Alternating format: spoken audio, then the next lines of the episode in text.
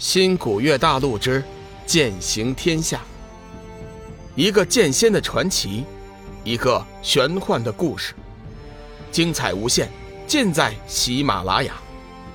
主播刘冲讲故事，欢迎您的订阅。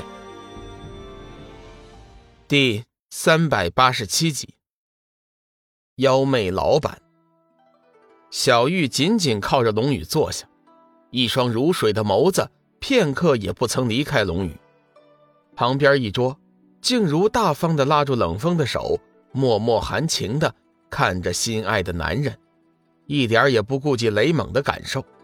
而冷风的注意力并不在静茹身上，他阴沉着脸，时不时地向龙宇那一桌看去，眼中妒火中烧，心情纷乱不已。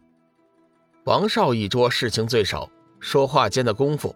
已经端起酒杯开始大喝了，时间不大，客栈又来了一拨人，两男一女。龙宇略微扫了一眼，就知道这三人是玄门修真。从长相来看，三人的年龄都不大，其中一女子看上去只有二十出头的样子，身穿一身红色衣裙，格外显目，一张美丽的脸上带着三分笑容。两位男人中。一位身穿白衣，长得还算英俊，腰间一把长剑，显得威风凛凛；另外一个人则身穿水蓝色长袍，身后背着一柄长剑，脸色刚毅，眸子炯炯有神，气宇非凡。三人找了一处空桌子坐下，找小二要了几个精致的小菜，一壶好酒，边吃边聊了起来。起初，龙宇也没有注意三人，后来。突然听到什么梦露仙子，引起了他的注意。女子说：“大师兄，你说梦露仙子到底是不是淫魔呀？为什么我感觉她一身正气，是个十足的大好人呢？再说了，如果她是坏人，她又怎么会拯救那些被千年僵尸所害的普通人呢？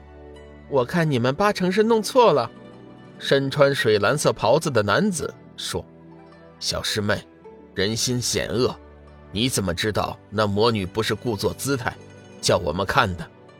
我看她八成就是一个欺人元阳的淫魔，别叫我水天成碰见了，否则一定叫她好看。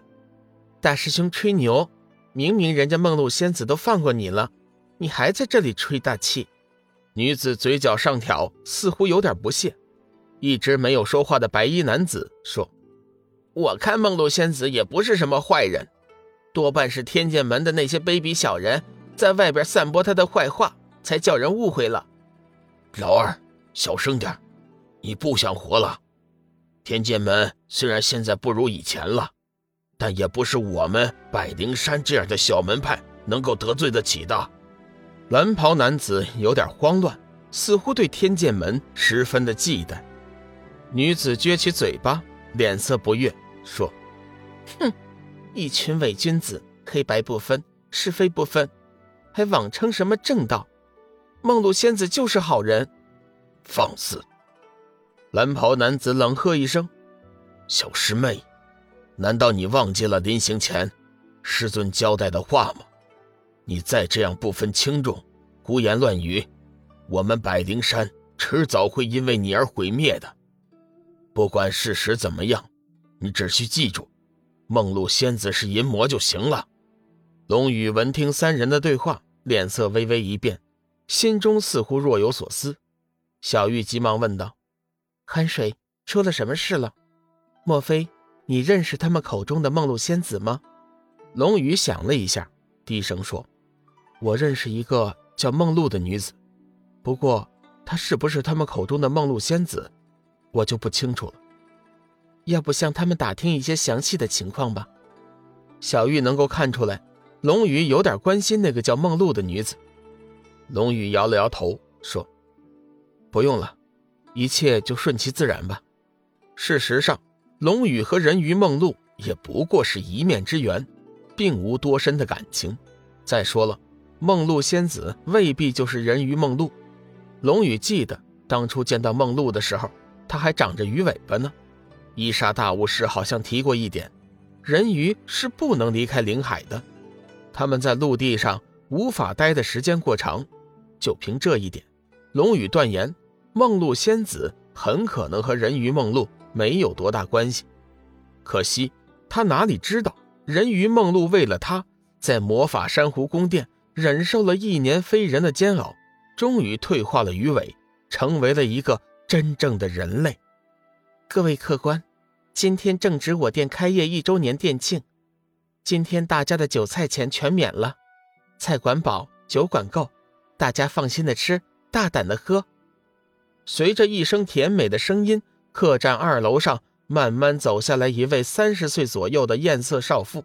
少妇身穿一身半透明的白色薄纱，脚踏红色绣花鞋，一双媚眼正含烟带水的朝着众人大抛媚眼。满眼皆是叫人销魂的笑意，其中有食客叫道：“老板娘，既是本店店庆，兄弟我就见花献佛，敬你一杯，我先干为敬啊！”龙宇循声看去，竟是百灵山的蓝袍男子。说话间，他已经抄起酒壶，一口饮尽。老板娘娇呼一声：“哎呦，原来是百灵山的三位仙师啊！恕罪，恕罪呀！”奴家先自罚三杯，快，招财佛，赶紧给三位仙师多上几道菜去，把后院的桃花树下的百年陈酿也拿出来，给三位仙师尝一尝。说着，便拿起饭桌上的酒杯，连喝三杯，脸色顿时一片绯红，说不出的妩媚动人。大厅里的食客顿时纷纷称赞，其中又有几个要敬他酒，老板娘都一一应允，来者不拒。表现得十分豪爽。此时，老板娘已经是脸色绯红，眼神迷离，更加显得妩媚动人。男性食客们纷纷侧目猛看，连饭菜都要忘记了食用了。也许这就是所谓的秀色可餐。龙宇一行人却对老板娘的搔首弄姿不感兴趣。幻月仙子在侧，谁还有兴趣看这胭脂俗粉？在众人眼里。老板娘的行为甚至有点恶心。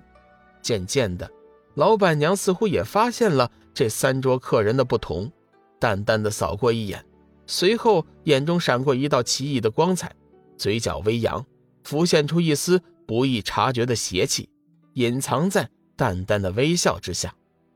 几位客官，是不是奴家怠慢了你们？怎么看上去闷闷不乐的样子呀？老板娘略微犹豫了一下。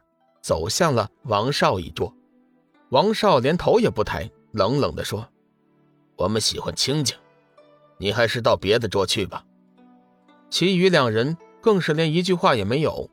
老板娘顿时尴尬不已，眼中露出了淡淡的杀意。龙宇眼尖，发觉这老板娘有点不太对劲，小心地放出神识，仔细地感应了一下，似乎在他的身上能够感应到一股熟悉的气息。但是具体在哪里见过，却是一时半会儿想不起来。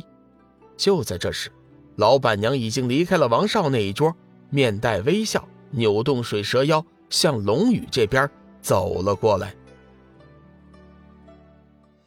本集已播讲完毕，感谢您的收听。